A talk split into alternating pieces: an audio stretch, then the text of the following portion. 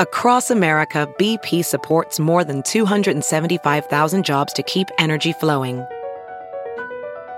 Jobs like updating turbines at one of our Indiana wind farms and producing more oil and gas with fewer operational emissions in the Gulf of Mexico. It's and, not or. See what doing both means for energy nationwide at bp.com slash investing in America. I'm sick of it. Every year we give power to one person. Okay, calm down, sir. Oh, give, give that guy a sedative, all right? I'm sick of it. Boast, you owe your entire career to Michael Joseph Madigan. You should send him some flowers for crying out loud. That was a long time ago, right? What year was that? That audio clip?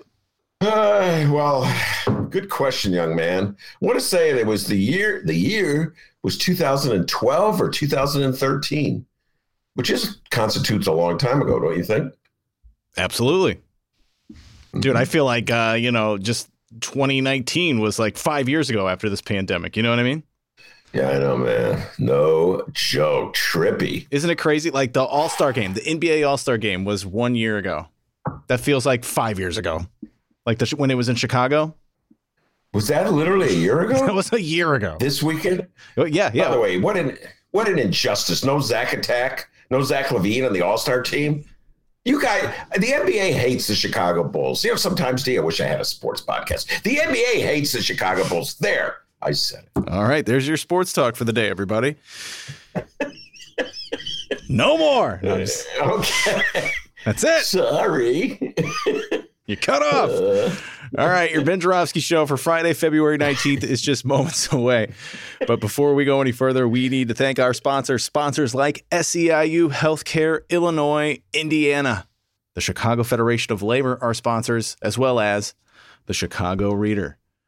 And here's where I talk about the Chicago Reader a lot. All right. Subscribe to Chicago Reader, chicagoreader.com. It's a fantastic source for all things the city of Chicago, where to go, what to do, even in a pandemic, what websites to check out, what virtual hangouts are cool, how to watch or see a concert in the year 2021 under a pandemic. So much at Chicago Reader. Uh, ben, you have a column coming out for the Chicago Reader. Uh, it's going to be coming out next week, but tell people about the latest column you uh, put out. Well, the latest. Co- oh, come on! I'm already warming up for the um, the redistricting. I'm already feeling it. By the way, I, I cut a deal. I booked. I've been cutting a lot of deals with our guests, booking guests on the show, and uh, we're going to hold a whole uh, redistricting uh, session with Jacob Kaplan of the Democratic Party uh, and Danny P. And that's on my mind because I've really come to the conclusion that the election is over, but it's not over. Uh, and that if uh, I mean, it's even hard to say Democrats because it's like the Republican Party now has a faction that's rebelling against the extreme Trumpism. But anyway, the point is, is that uh, the political process, you have to be aware that it just doesn't end on election day. And I talk about this all the time. Dems fall asleep. They fall in love with uh, the people they elect. They fell in love with Clinton. They fell in love with, oh, really fell in love with Obama, and they just went to sleep. You can't do that anymore. Uh, with redistricting coming up, you got to take a strong stand. And I'm, look, these fair map people, they're starting to irritate me, D. They pretend as though we live in this perfect little world uh, where Republicans are all nice, we, they get along. I cannot believe that uh, fair map people, particularly those who are generally of the liberal or progressive persuasion, could fall for this line and still continue to preach this kind of naive unity in the face of all the Republican extremism we're seeing from the Trump faction. So I wrote about it, uh, sort of prepping people for the uh, remapping process that's ahead. And I just blatantly urge Democrats to gerrymander the hell out of the map, uh, to put uh, Republican congressmen. Um, out of power, and I've been getting a lot of heat from the good, good government types. D like, oh Ben, come on now,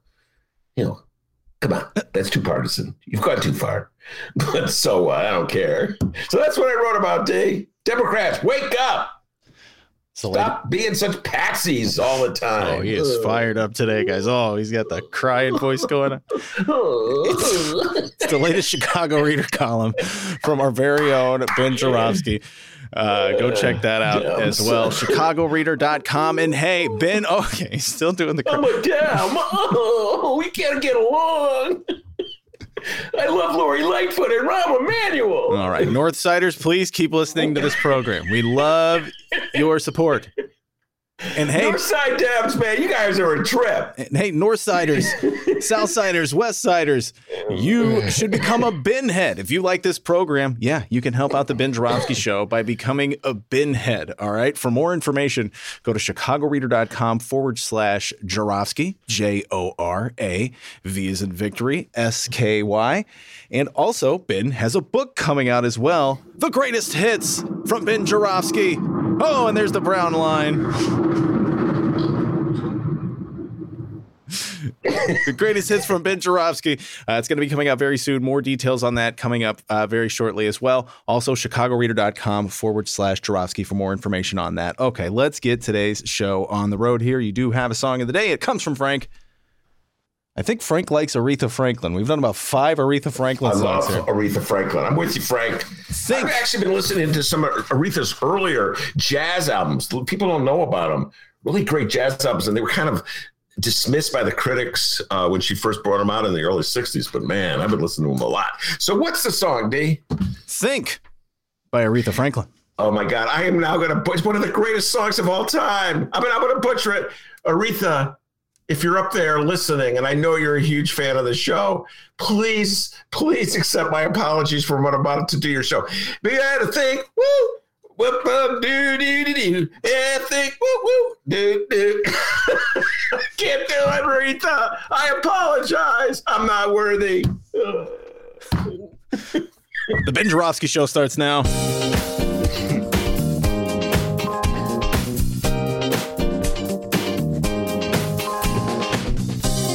It is Friday, February 19th, and live from my apartment and his attic, this is the Ben Joravsky Show.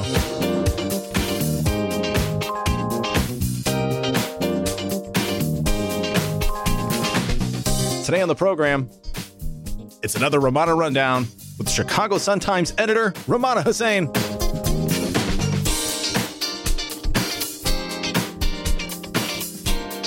And now your host. No, he's not worthy. Chicago Reader columnist Ben Joravsky. Hello, everybody. Ben Joravsky here. We're calling this Cancun Cruz Friday. And here's why. Oh, I think you know why. All right, let's break it down. Winter storm hits Texas. Unexpected winter storm. It's never winter in Texas. In Texas, they sing this. You know that song? It never rains in California. Come on, D. Come on, sing. And- California. I uh-huh. know Frank knows that song. Back down in Texas, it never snows in Texas. Well, they snow, sleet, frozen rain, temperatures in the 20s, pipes frozen, water mains bursting, electrical grid breaks down, no heat, no water, no electricity. People huddled in their homes, going out to their cars to charge their phones, a crisis of massive proportion. And what does Texas Senator Ted Teddy Cruz do? He heads off to Cancun, people. Sorry, guys. I want a margarita. How about that, D? That's my Teddy Cruz invitation. That's good. Here, one more time. I really need a margarita. I think that's your second best impression. What's my best? Bill Clinton. I just want to say I love Dennis. Dr. D. He's one of my favorites. All right, maybe the Ted Cruz is better. I don't know. Hi, Dennis. Anyway, focus, Ben, focus. Please, please. He just wants a margarita, people. Come on. All right. Well, the proverbial beep hits the proverbial fan. I'm not swearing anymore, D. I've decided Thank you. I am not going to swear anymore. Thank okay? you. Love it. So pro- proverbial beep hits the proverbial. Wait, I'm allowed to say fan. Anyway, people are outraged, except for the true blue MAGA heads. They're like, hmm, Ted was with Donnie, and we're with Teddy, no matter what. So what if he goes to Mexico? What about Gavin Newsom?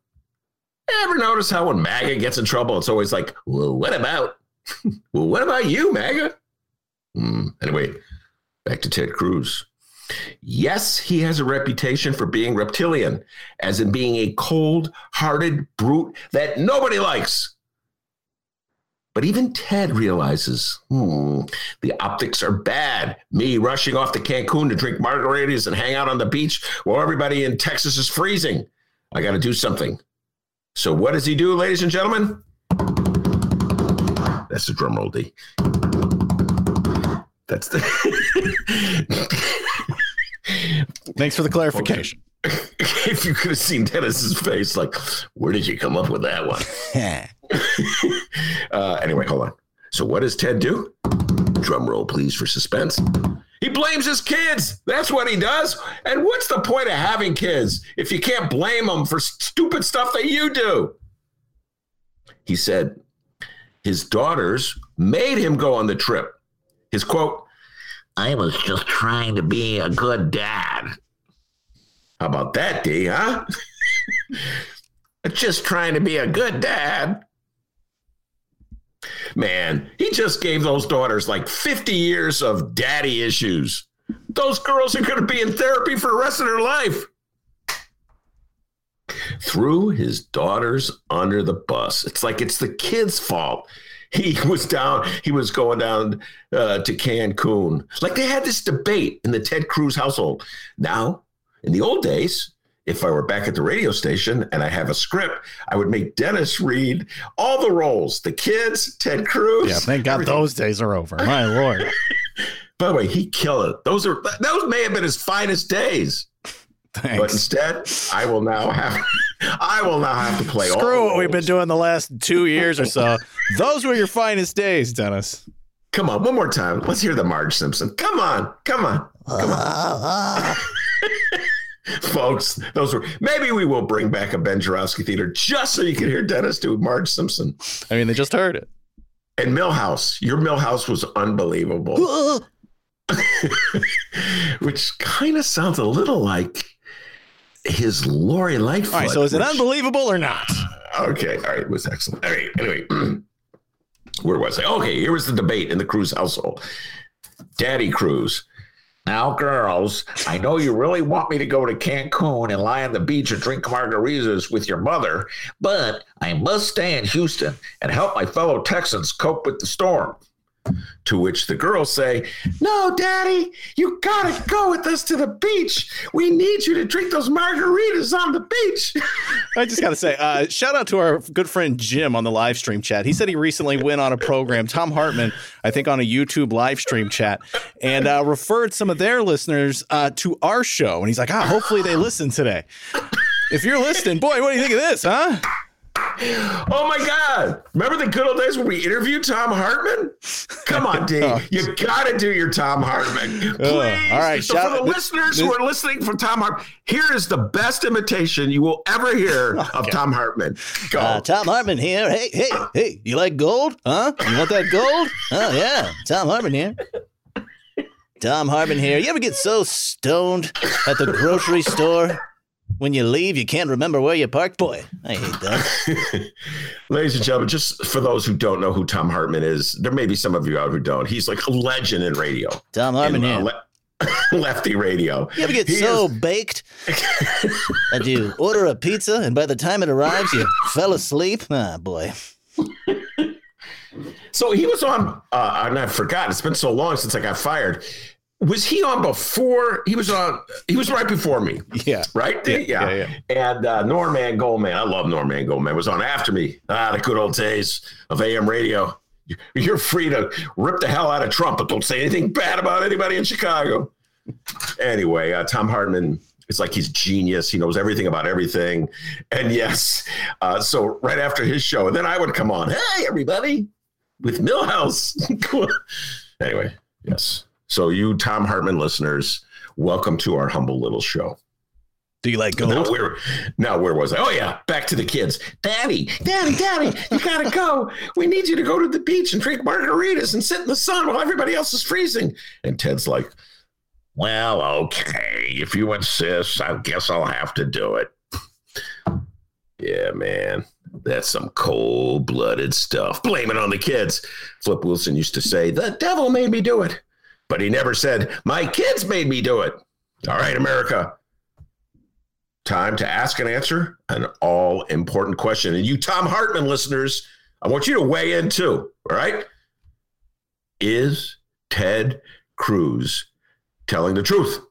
In other words, do you think he went to Cancun in the middle of this winter storm because he wanted to hang out on the beach and drink margaritas and look at beautiful women in bikinis? Or do you think it he did it because his kids begged him to go and he didn't really want to go, but he felt he had to do it just to be a good dad?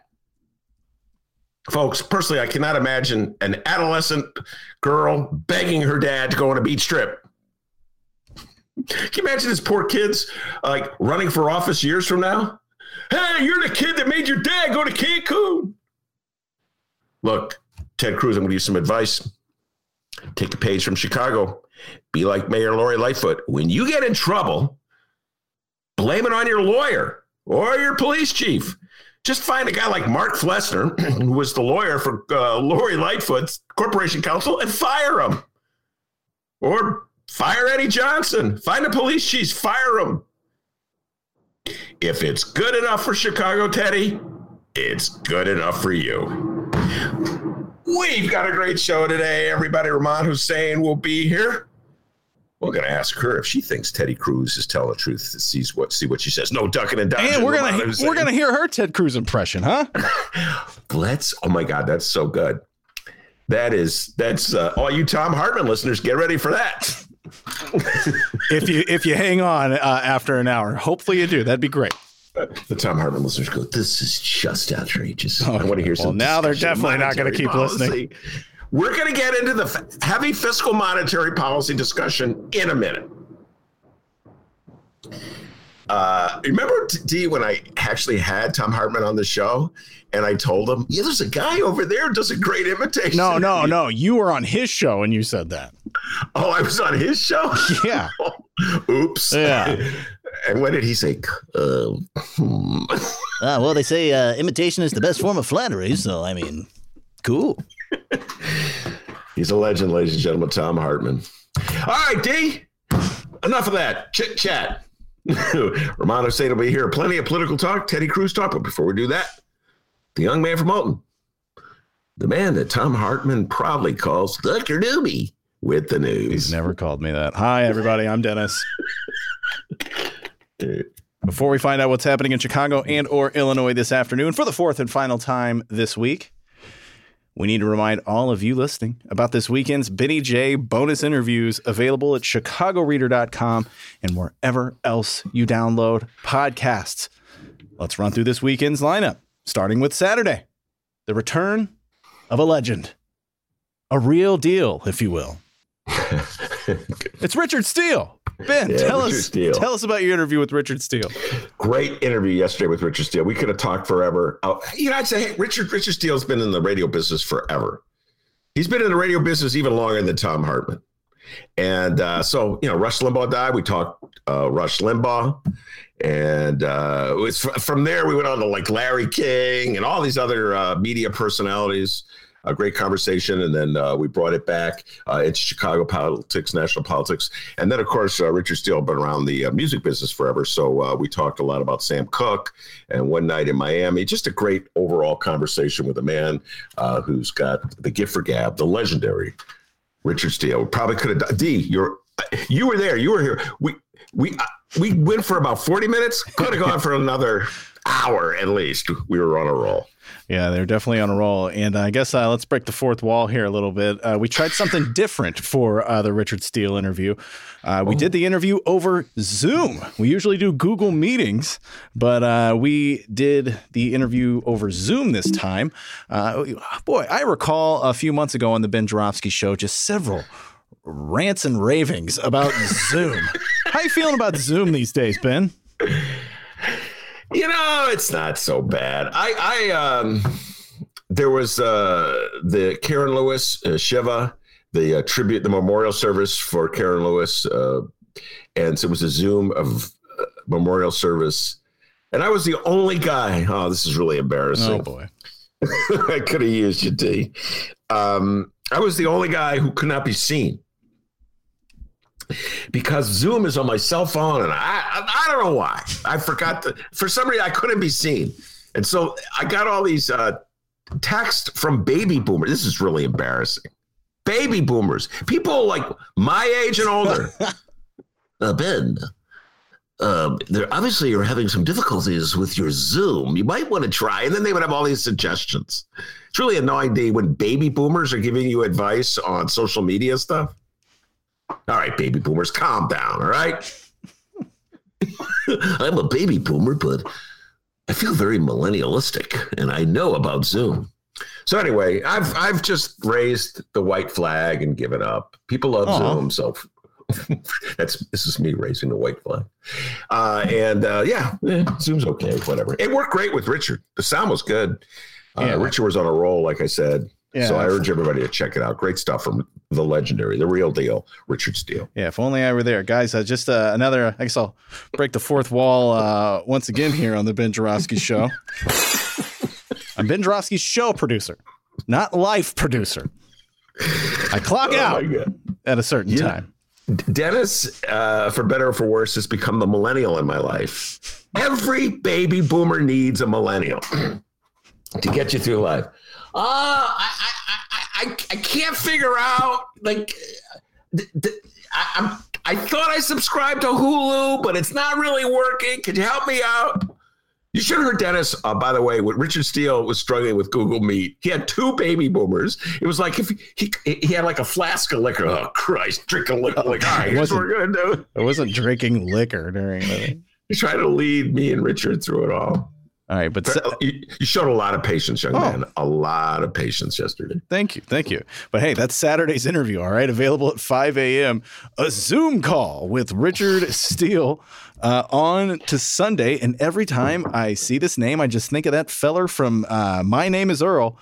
On Sunday, Jason Lee, but not the actor. Right, Ben? Yes. Uh, wait, did we decide Jason was going to be Sunday or is he going to be Monday? Uh, it could be one or the other. We'll no, we decided that. on Sunday. Oh, we did. Okay. Uh, Jason Lee is a brilliant political strategist uh, here in the city of Chicago of the leftist persuasion. He comes from Texas, comes from Houston, Texas. So originally he was just going to come on and talk just general uh, politics, national politics, whatever's in the news. But I'm going to make him to explain Texas. We haven't done this interview. This is an interview due after today's show, but I, I already sent him the text. Jason, Texas, Texas, Texas. I want to understand why Texas is dedicated to this insane electrical uh, system that they have, and they have this knee jerk reaction. Like everything breaks down, utter chaos, and the governor goes on TV and says it's somehow or other the, the Green New Deal's fault. It's AOC's fault. Like there, is, there isn't even a Green New Deal. So we'll be talking about Texas politics. My, one of my obsessions, D, is moving millennials, uh, those hipsters who work in the uh, tech business, from Oakland, the Bay Area, to Texas. Boom! It's over. It's a blue state. Two uh, Democratic senators. So um, a lot of Texan talk with the great Jason Lee. All right. The guy's going to be talking about Texas. Will he say howdy, partner? I guess you're going to have to listen to find out. I mean, there's like a 60% chance that he, that he will. That's funny. Jason Lee. Jason Lee. Uh, and finally, on Monday, he's a political operative, he's a political activist.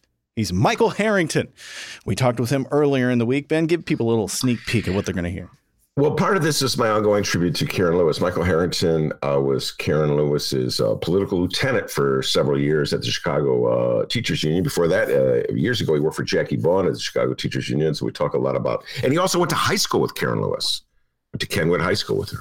And uh, so we talk about uh, Karen Lewis and the politics of the left and the city of Chicago and the bizarre attitude uh, that our mayors have toward the Chicago Teachers Union. I'm really grappling with this one. Why mayors in the city of Chicago think it's prudent to make war with the Chicago Teachers Union. Really bizarre attitude they have. They just cannot stand organized groups of teachers. They get this thing that's compulsion.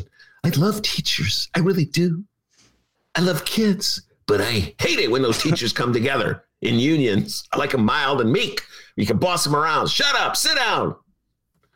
Anyway, Uh, we'll be discussing that, and then we get into uh, Michael Harrington talks. We, we we went into some local politics. You know me, D. Can't yeah. stop. So we started talking about Kelly Cassidy and Heather Steans and the political reapportionment, the political process of filling vacancies. Good stuff. Michael Harrington, a political junkie. That was a lot of fun talking to him. And spoiler alert, no, he did not say howdy partner. It's this weekend's Benny J bonus interviews, Saturday Richard Steele, Sunday Jason Lee, not the actor, and Monday Michael Harrington, available by 5 a.m. Go download them, subscribe if you haven't, give us a review if you'd be so kind. Tell us what you think. Five stars only. Okay, local news. Let's go. Illinois Governor J.B. Pritzker. Let's begin with phase one. No public events scheduled for the governor. And you know, so far the big guy has had a busy year. He's been traveling all around the state on his Illinois vaccination site tour. He just prepared and delivered his state budget address. So hopefully he's kicking back and relaxing today. Now, Ben, there's a chance that all of this hot budget talk that goes over my head, quite frankly, will be long gone from the news cycle by the time we get back on Tuesday. So, anything you'd like to address about Pritzker's plan before it's too late? Yes, I will say this about his budget plan. The whole purpose of the budget speech was to do exactly what you said just move it off the newspapers. Look, the man's not going to raise taxes, okay? He's not doing massive cuts. He's just waiting for the feds to kick in that money. And then he'll structure his budget around that. So it is a kick. I said yesterday the, the punt budget, but now I'm going to I'm going to use a different uh, way to describe it because I'm using punt too much. So it's a kick the can down the road budget. Remember Rob? Yes, was this thing. I'm not going to kick the can down the road anymore. He would kick the can down. They all kick the can down the road. You, you think they're that dumb, people, that they're going to raise your taxes? I'm going to do the right thing. I'm going to raise taxes on people so we pay off all our obligations and future generations will not have to pay all these uh, pension obligations. You think they're going to do that? Do you think you, you know it's a funny thing whenever I read like the editorials, the responses to the governor's uh, budget, they're all like, he's not doing the prudent thing. He's not addressing our immediate financial concerns. I'm very concerned. These editorial writers, it's like, what world do you guys live in? Okay, I'll tell you what, let's flip it. You run for office and you raise everybody's taxes, and then you deal with everybody mad at you. He's kicking the can down the road. This is not how you run an effective government. I'm an editorial writer. So, anyway, yes, he did a very good job, D, of just sort of like giving a speech and running away. everybody immediately everybody immediately forgot it. Plus, it's so boring. Oh my God, we were doing the the highlights yesterday. Oh boy. Uh, 350 million here, 750 million there. Everybody's there's here's what people want. Are you raising my taxes? That's the lead. He's not raising taxes. Nobody's paying attention anymore, except for like the four people who have to talk about it on Channel 11. Like we poor reporters, folks. This is a lot. If you ever see a reporter, like sort of like pat him on the shoulder, say "Good job." Do you know how hard it is to like memorize all those numbers? Most of you people just walk around the world clueless. You don't need to know like how much money is the uh, governor kicking into the education fund this year as opposed to how much he gave last year? A reporter who goes on Channel 11 must know that. The, the Channel 11 guy will say, Well, Dennis, what was in the uh, governor's budget about education? And Dennis will go, mm, Well, thank you, Phil. Uh, $350 million were supposed to go in, as you know. I can always go, as you know. Nobody knows. As you know, last year you pledged to spend 350 million. Well, I sound I sound nothing like that. Uh, so good, good job, uh, JB. You successfully gave the budget talk, put everyone to sleep, and now no one's talking about the budget anymore. And you're free to go back home and listen to Steve Miller and the Eagles, which is exactly what he's doing right now. D. Love Steve Miller. Okay. Well, there you go. Did that feel good, Ben? You got it out off your chest there, and uh, you know, anything else? Anything else? About JB? Yeah, anything else? Yes. What? I'm not a perfect person. Oh, I see what you did there. The governor needs to respond to you. The enemy is you. Oh, definitely talking to you there. God, you got me there, JB.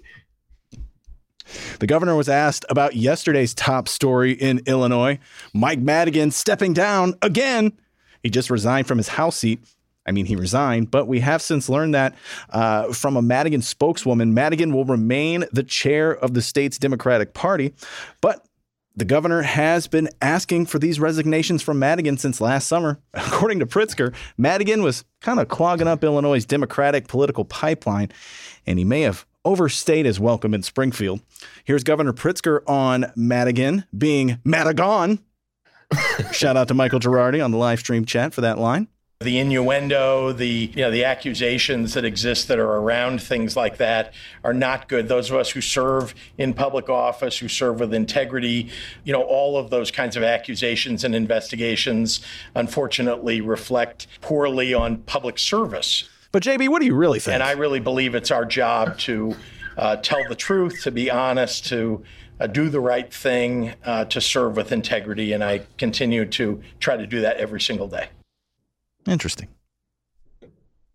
Wow. Everybody's throwing poor Madigan on it. But you know what? I'm going to flip flop again.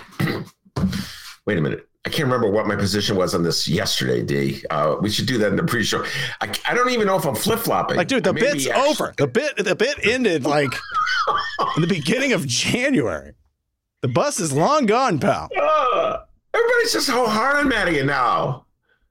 Uh, I, I, I want to support them. Okay. Oh, JB, come on. First of all, they're not accusations. Commonwealth Edison pled guilty. Okay. It's a confession. It's not an accusation or an allegation, excuse me. Ah, you know, this distancing from Madigan is pretty funny. They all loved him when he had all the power. And now it's like, mm, creep away. I give the Democrats this, though. You know, I, I was thinking about this, D, the other day when I was walking. I went for a walk through the snow, walking down. Walking is no fun these days, by the way. There's like no place to walk. You, the sidewalks are really narrow. Yes, social distancing is very hard uh, walking down a sidewalk yes. right now. Yes, it's like this person's coming, and they're they're coming. They're like, dude, I'm not moving. I'm coming. You want right. to move? You can move, but I'm coming. And there's no room on the sidewalk for the two of you together. So, Mr. Nice Guy, that's me. I step into the snowbank. And I go, that's okay. You get to go first. And they're like, oh, I'm not talking to you. I live in Chicago. You're that hippie guy in the attic who likes teachers. Anyway, I was going for a walk and I was just thinking about it. How how the Democrats dealt with Madigan. You know what I mean? Like he didn't have the votes to get elected speaker. Uh, he can he pulled out of the race. They elected Chris Welch. He's now stepped down. He's just quietly left the scene. You know what I mean? It'd be like, can you imagine if Mad Dog handled his business the way Trump handled his? Like he would be stirring up people in the 13th ward to charge the state capitol. Hey, stop the steal. These like 13th ward political operatives with garbage cans throwing them at the state capitol. Yeah, he just leaves. He, he, he issued a statement, which I don't think anybody read not, you know what? I take it back. Steve Brown, I'm going to make an apology. Steve Brown, the longtime uh, press aide to uh, Michael Joseph Madigan. Hey, Steve. Uh, and a huge Cardinal fan, huge St. Louis Cardinal fan. Hell yeah. Uh, I always said, ah, Steve Brown wrote all those uh, statements that Madigan issued. You know, I never gave Madigan credit for it. I just assumed he was like Rahm. He never wrote anything. He probably didn't read it. But I'm starting to think of Michael Joseph Madigan himself. I writes these things. I'm starting to think that that's Madigan. That's the Mad Dog right there. He's got a future as a columnist. Hey, Madigan, if Rahm can do it, you can do it. Your stuff's more interesting than Rahm's. So, anyway, Steve Brown, I apologize to you. You did not write it. Michael Madigan wrote it. That's my opinion. But yeah, uh, Madigan's gone. So everybody's like, you know, like, oh, I didn't really want anything to do with him. yeah, should have heard it like three years ago when you were begging him for his endorsement. But that was then, and now is now. All right. Well, we do have more Madigan news to discuss this afternoon. But boy, what a week of weather we had in Illinois, in the Midwest for that matter. piles of snow, below zero temperatures. And at the moment, I really hope all of you listening are anxious to hear more about it. All right. If not, please don't stop listening. It'll be over soon. And after this, we'll roll right along with some Mike Madigan talk. But people, it's time for Ben's favorite weekly segment, a segment that no matter how many times I tell him off the mic that it's hands down the most boring one we've ever had. It's our weekly Illinois weather summary from state climatologist Trent Ford. From the Illinois State Water Survey at the University of Illinois Prairie Research Institute, this is Illinois State climatologist Trent Ford. Good. If we go back to the beginning of the month, folks were asking if we were ever going to see winter. Now most are dreaming of spring. Average oh. temperatures this week range from 10 below zero in northwest Illinois to the low teens in southeast Illinois, between 20 and 30 degrees below normal for this time of the year. This week's daily maximum temperatures were truly impressive. For mm. example, the seven day average daily max temperature in Galesburg was a balmy six degrees, about 30 degrees below normal. Even as mm. far south as Dixon Springs in Pope County, weekly average maximum temperatures stayed below 20 degrees. Helping keep daytime temperatures low is extensive snow cover across the state. Mom, how's it Seven going? day snowfall totals range from three inches in far northwest good. Illinois to more the than 25 inches along Yeah. the lakeshore in northeast Illinois. Oh, I, oh, gotta go. There you are, everybody. My God, what a boring segment. Did you know that January is a little wetter than normal, D? I, you know, I learned something. Hey, you know, I have a hard have a hard time listening every time I hear it. My God, that man is boring. That's my favorite segment of the week. I look forward to it every week. Trent Ford with the weather update. Well, we got more from Trent shortly. Please keep listening, everyone. Oh boy, okay. So yes, Mike Madigan stepped down yesterday. You know, that guy who was the Speaker of the House and involved in Illinois politics for about, oh, a hundred years. Yeah, that guy. He was voted out as Speaker last month, and he just resigned from his House seat on Thursday. Everyone was talking about it the local news, the internet, my mom. They couldn't believe it. But after about 12 hours, everyone hmm. started to believe it. And now we're all wondering a new question. Wait, so who's going to take Madigan's House seat? Yes, when one game ends, another begins. Political musical chairs continues in the state of Illinois. Last time around, it was Heather Steans' state senate seat. Our winner, Mike Simmons, a former policy director under Mayor Rahm Emanuel, and our host Ben Joravsky is doing his best to not hold that fact against him. Am I right? That's correct, Senator. Have an open mind. Just because the guy worked for Rahm Emanuel does not mean he is a Mitt Romney guy, okay? Just because Rahm was. And the old Mitt Romney, the bad Mitt Romney, not the new Mitt Romney. So, yes, open mind, D. He's trying. He's trying, Mike.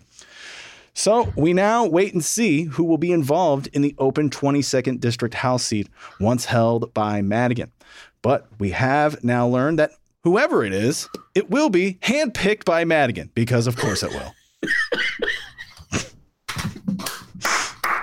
And that's the way it should be, okay? Are you are you done or are you not? Did you resign or not? I don't know. The following comes from the Chicago Sun Times and Rachel Hinton. Madigan's loss of the speaker's position last month sent off a scramble among Democrats jockeying to line up the support to take over the powerful leadership post. His resignation from the much lower profile House seat, one of 118 in the chamber, will kick off an appointment process that could see Madigan personally handpick his successor. As 13th Ward committee person in the Cook County Democratic Party, Madigan has 56% of the uh, of the weighted vote that will decide who replaces him in the House, meaning he could have sole say in who takes over representing the now heavily Hispanic district. The weighted vote is based on the number of votes cast for the state house seat in each committee person's ward or township in the last general election. Madigan has called a meeting to pick his successor for 10 a.m. Sunday at the 13th Ward's service office. Of the four remaining committee persons, Alderwoman or Alderman Silvana Tabares, a mm-hmm. close Madigan ally, has the next largest share of the weighted vote. She has 31%. Uh, I'm laughing. It's hilarious. It's just like a parody. It's like a joke.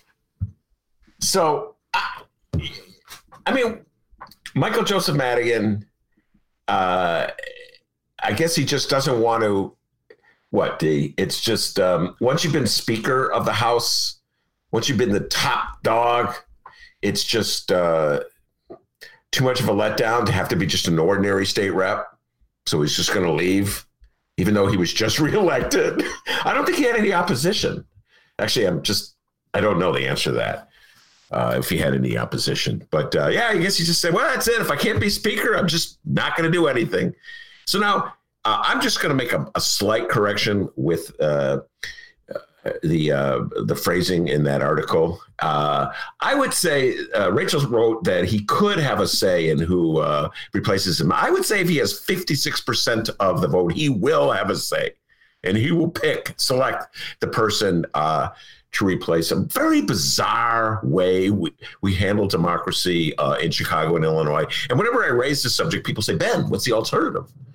And the reality is that he would have a say anyway. He would pretty hand much handpick. Because let's say we had a special election, whoever he endorsed would probably be the winner, right? So why not just do away with the pretense of a special election? Eh, democracy. You know, it's it's it, it's it's overestimated. You know, yeah. You know, let's just let's just let Madigan uh, select his success. It's sort of like the elected school board you know, all that democracy. Mayor Lori Lightfoot, when she ran for uh, mayor, she promised. We're going to get into this with Rummana, by the way. Breaking promises. Rummana has a little more, a different attitude uh, than I do. I've, I noticed that most reporters in the city of Chicago, D, have this attitude that you're, they kind of look at you like when you say, I'm, I'm upset because somebody broke a promise. They go, You didn't expect them to keep the promise, did you? And I'll be like, Well, yeah, actually, I did. I Oh, God, what an idiot. What a schmuck. Dummy. No one ever keeps a promise. Huh. Why do we even have elections then? See, that's what I'm thinking. So, look, Lori Lightfoot promised to have an elected school board. Now she says, No, I realize that only I, I'm the only person in the world who can oversee the schools. If you allowed other people to run for office with the right to oversee the schools, it'd be utter chaos. So, only me. So, similar with Madigan and selecting his replacement. It would be utter chaos if we had democracy in a special election. So let Michael Joseph Madigan select, handpick his successor, just like I'm touching Dennis's head right now. Bing, you are my successor. Hey, six feet. Oh, that was me. a virtual touch. That was a virtual touch. I touched the screen. I didn't really. We're not even in the same room.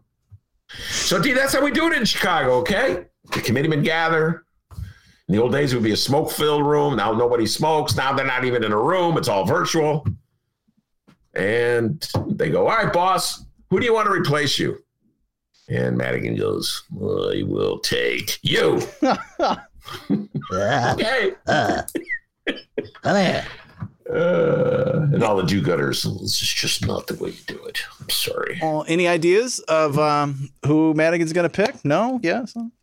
You told me, and I forgot the guy's name. You told me. Oh yeah. Show prep, and it's just like, in my defense, I've stuffed so much into my head this morning. There was so much news in the paper, D. I just stuffed it in my head. And I was even stuffing like national news, getting ready for the Jason Lee interview about Texas and and how utility issues in Texas. Well, we have D, learned. I, well, I was going to say we have learned from uh, Illinois Politico Shia Kapos. Potential candidates interested in presenting at the meeting should email a cover letter and a resume to contact at ildems.com. Uh, the meeting is open to the public. There will be no candidate forums via Zoom or otherwise. The open house seat offers an opportunity for a Latino candidate to step up, given the Madigan's 22nd district is heavily Hispanic. Of the five members on the panel, the former speaker has 56% of the weighted vote, as we said. Uh, but so far, only one name has emerged. Uh, Mary Ann Ahern of NBC5 tweeted that Mouin Zeddan wants the job. Hmm. If his name sounds familiar, well, not to us, but if it sounds familiar to you, well, Zeddan is credited with leading the effort to intimidate supporters of aldermanic candidate David Krupa when he ran against Madigan ally Marty Quinn in 2019.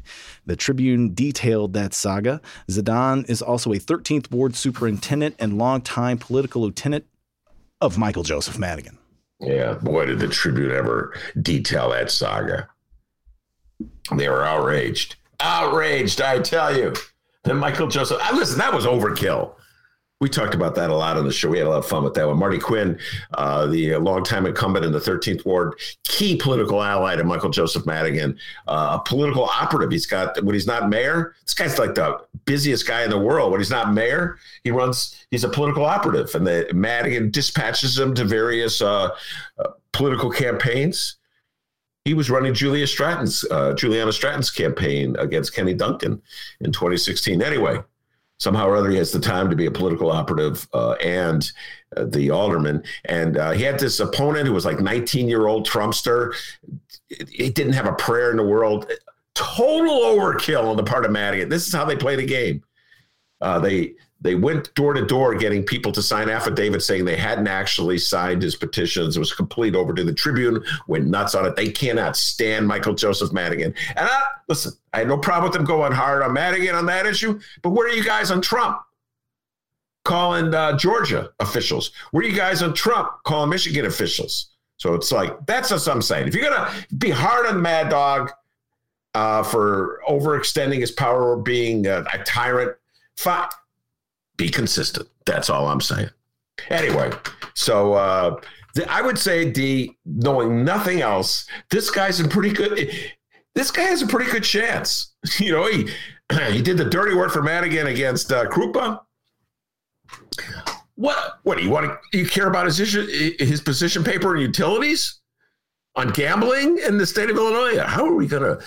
Here's the question: Like, if they ran it. Uh, uh, on the southwest side like they run on the north side. So, what's your position on uh, taxation, uh, uh, candidate? You know, uh, should we go to a more progressive tax? Let's get into the issues. Northsiders, and then they take Rahm's guy.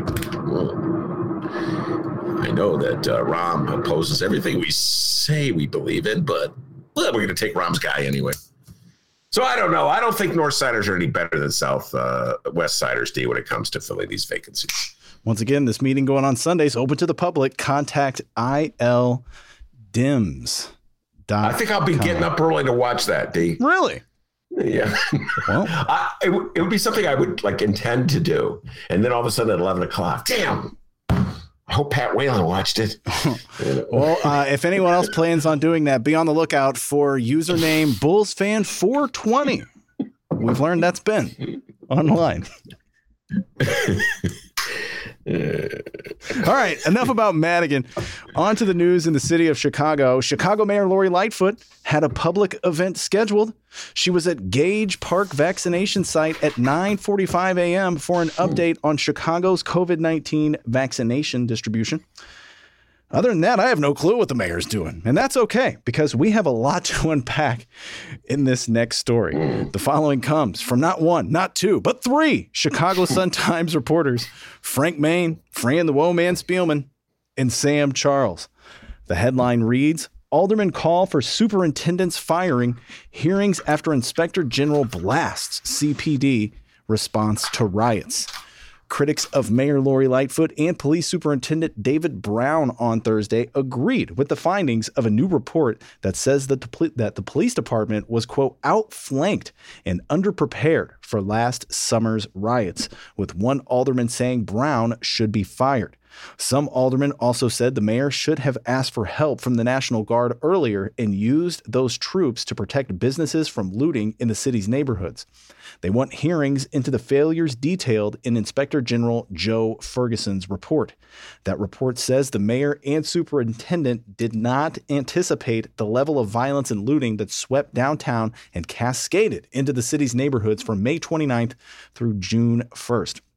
The 124 page report quoted members of Brown's own command staff anonymously complain, complaining no real plan was in place to mobilize officers to quell the disorder. One senior police official said, quote, This can never happen again. Lightfoot's office released a statement saying Brown has, quote, owned responsibility for the failures, embraced the opportunity to do better, and put reforms in place. We got a lot more to read here, but Ben, your thoughts. Uh, by the way, did, was that your word or theirs? Cascade. That was theirs. I would never use the oh, word cascade. That's, that's, a good word. I got to give him credit. I don't know which one came up with that word Frank Main, Fran Spielman, or Sam Charles. There were three of them, but whoever did, great word.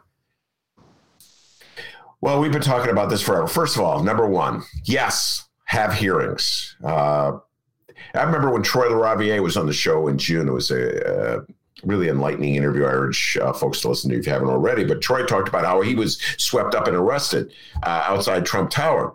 And uh, as part of the people, the protesters were trying to cross the bridge, Wabash Bridge, to get to Trump Tower and protest uh, right after the, uh, the the murder of George Floyd and there was just a huge police presence there to uh, arrest people and uh, throw them into jail. And I was like, why are there so many police at Trump Tower and so many of the neighborhoods exposed? Because we had Raylo, Raymond Lopez, will get into him a little while, uh, on the show talking about how there was a lack of police presence in the neighborhoods, uh, which led uh, to an outbreak of violence and looting and rioting, et cetera, and so forth.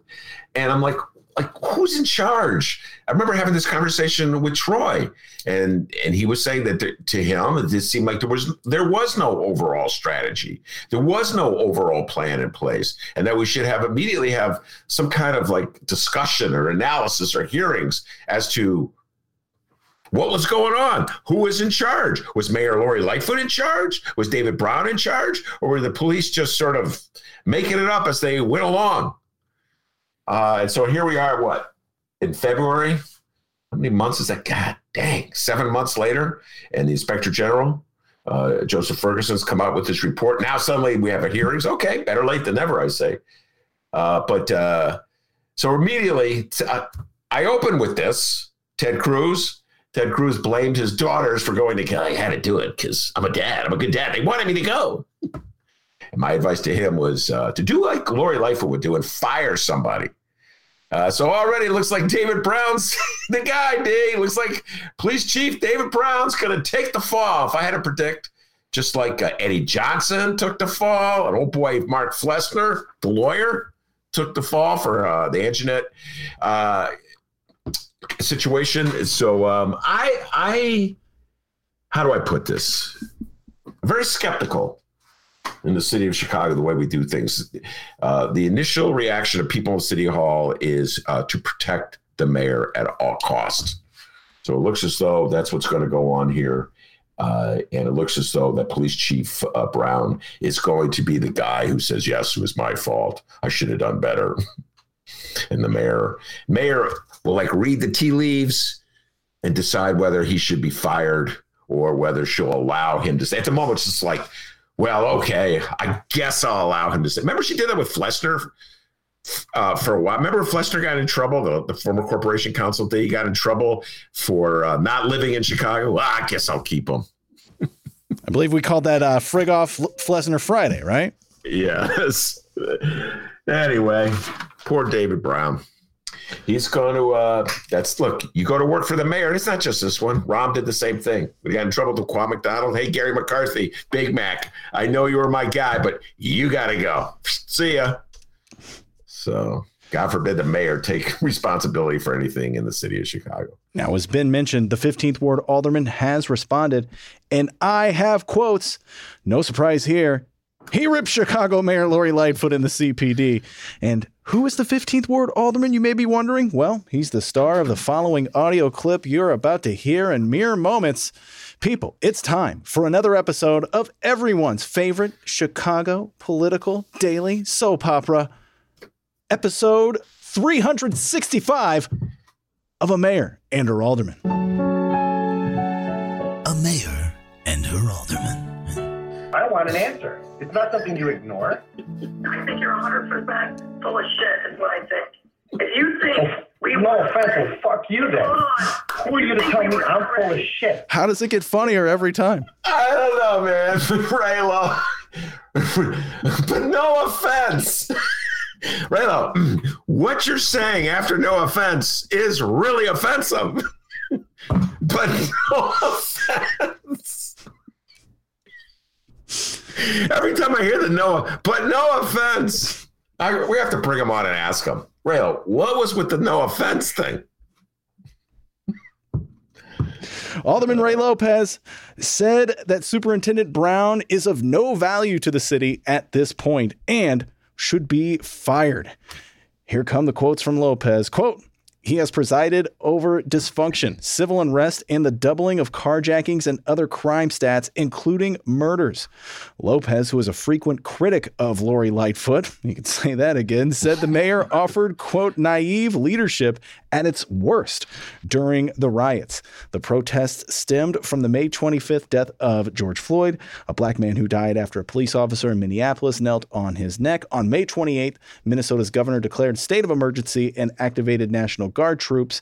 Uh, Lightfoot says she decided to call the governor late Saturday on May 30th to request the Guard after Brown asked for more resources. This is according to the Inspector General's report. She denied the state reached out first, the report said. Uh, like I said, once again, we have more to talk about in this story, but Ben, your thoughts so far? Well, I mean, first of all, by the way, I just want to say uh, Maya uh, Dukmasova gave me a call this morning. Ben, I've been following this, and I immediately booked her for uh, Tuesday. We're going to do a deep dive on this. But if you read the report, if you read the coverage of the report, uh, it's the city is being attacked from on all different fronts. So, for instance, there's the position uh, that Raylo takes that not the National Guard should have been brought in, so more law enforcement. Uh, then there's the position uh, also in the Inspector General's report that the police were out of control and just whacking the heck out of protesters, so less uh, police presence. Uh, then there's the whole issue of should bridges have been raised in the loop, and what was the impact of raising the bridges? And this is what Troy talked about in June. Like, if you're going to raise the bridges, is that just going to mean you're channeling uh, more uh, unrest into neighborhoods? Ray, Raymond Lopez, Raylo came on this show and said that's exactly what happened. So it's like, how much police presence do you have? What's too much police presence? And uh, it's, it's it's almost as though it's a contradictory. It's it's a contradictory critique. Where the, where the mayor and the city is getting attacked uh, from all sides, and my just general conclusion from it is the one that is in the headline. They didn't expect it. They were caught unawares. And once it hit them, they didn't know what to do. You know, and we're still on this like individual moments from uh, the unrest. Remember Popcorn Gate? We've talked about it forever. You know, where the uh, originally the police they who were uh, hanging out at Bobby Rush's office. The claim from the police union was that they were allowed uh, to be there. They got permission to be there. Now, last reports I saw, where it was like, no, they didn't have permission uh, to be there from Bobby Rush. So it's as though the city of Chicago was completely caught off, unawares by what went down. Uh, and now it's like we're trying to pick apart the pieces in such a way where all the powerful interests are protected. And the most powerful interest, of course, is the mayor. So if David Brown's got to go uh, to take the fall for it, I'm sure the mayor will only be too happy to let him take that fall. But really, D, it's just remarkable uh, how much, how contradictory all these different critiques are of the city's handling of it. And it just, it kind of shows you that the city of Chicago has not settled on what to do uh, regarding police, law enforcement, police dealing with uh, black communities. Just this, this is this has been a a, a struggle a challenge in the city of Chicago for as long as I can remember. Going back, this goes back to the early 70s. That's when I first started paying attention to this stuff. Really, probably with the Black Panther raid in 1969. And here we are in 2021, and we're as clueless as we've ever been. Alderman Ray Lopez and Alderman Anthony Beale of the Ninth Ward blasted Lightfoot for not involving the National Guard earlier or using them in the city's neighborhoods. Alderman Beale said, quote, We were offered the National Guard and I requested the National Guard. And we were told no. It seems like we voluntarily gave the city up, her and the superintendent. They were more interested in protecting the image than protecting the city. Beale called for city council hearings to get straight answers on how Lightfoot and Brown handled the crisis. So there you go. The alderman weighed in, and that was a quick rundown of episode 376 of A Mayor and Her Alderman. A mayor and her alderman. If you want to talk about a separate issue, there will be a time and a place for that. But you are out of order, sir. But this story isn't over because now comes Fraternal Order of Police President Johnny C. John Catanzara. He called that weekend last summer a shit show. He continues saying this falls directly on the mayor's doorstep. That Friday morning meeting I had with her, she was explicit in her very vulgar language that there was no way those riots were coming to Chicago. They were not burning her buildings and her squad cars, Catanzara said. Catanzara continues saying since the IG's office has definitely shined the light on the immense failure that the mayor was that the mayor was during this historic riot time uh, in Chicago, where are the 36 aldermen calling for her resignation like they did mine, he said. this dude's a trip. This dude's a trip. Catanzara also reacted to the inspector general's findings that cops underreported their uses of force, including baton strikes. Uh, he said, We're allowed to defend ourselves like anyone else. Johnny Catanzara, I got to tell you, man, this dude is one of the great trash talkers of all time. oh, those aldermen are so big and tough with me. Why don't they call for Lori Lightfoot to resign? It's actually a good question. I mean, you know, you know, you might, I don't know. Could you imagine if Raylo upped the ante instead of just asking David Brown to resign, said Lori Lightfoot should resign?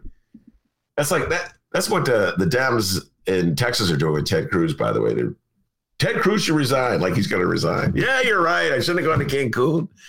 All right, I quit. uh, I'll let somebody else be senator. Anyway, Catanzara.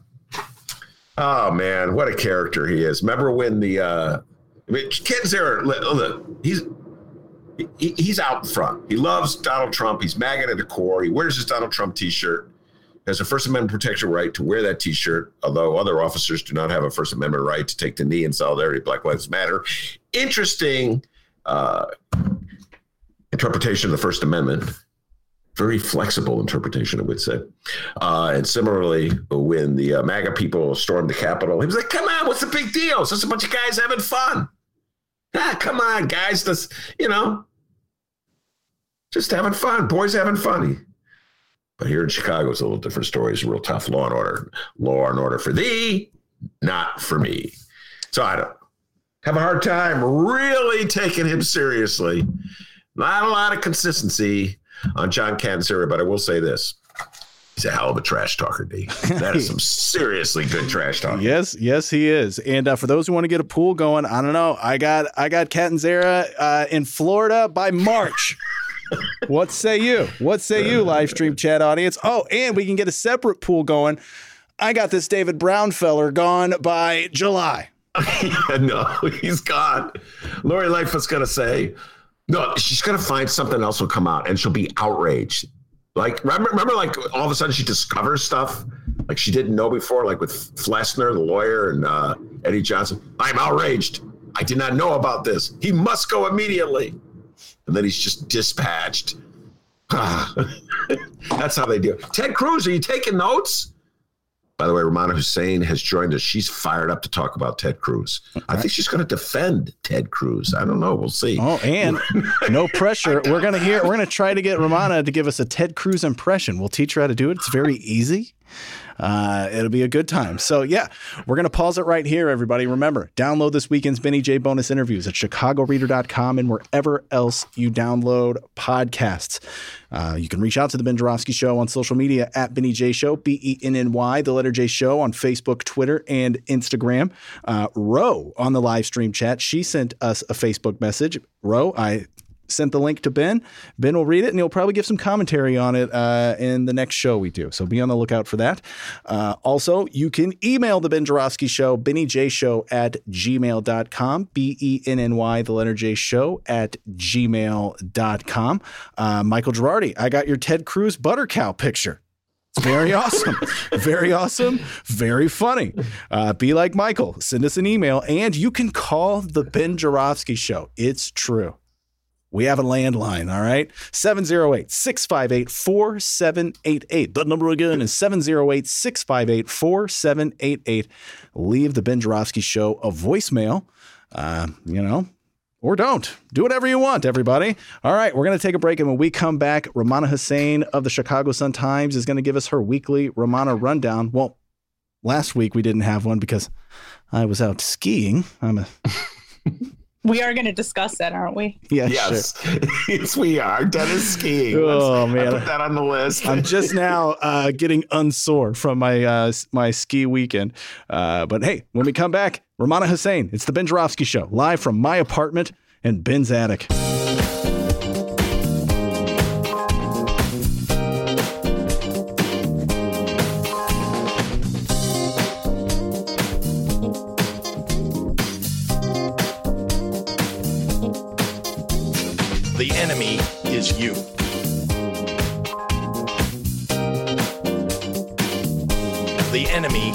You.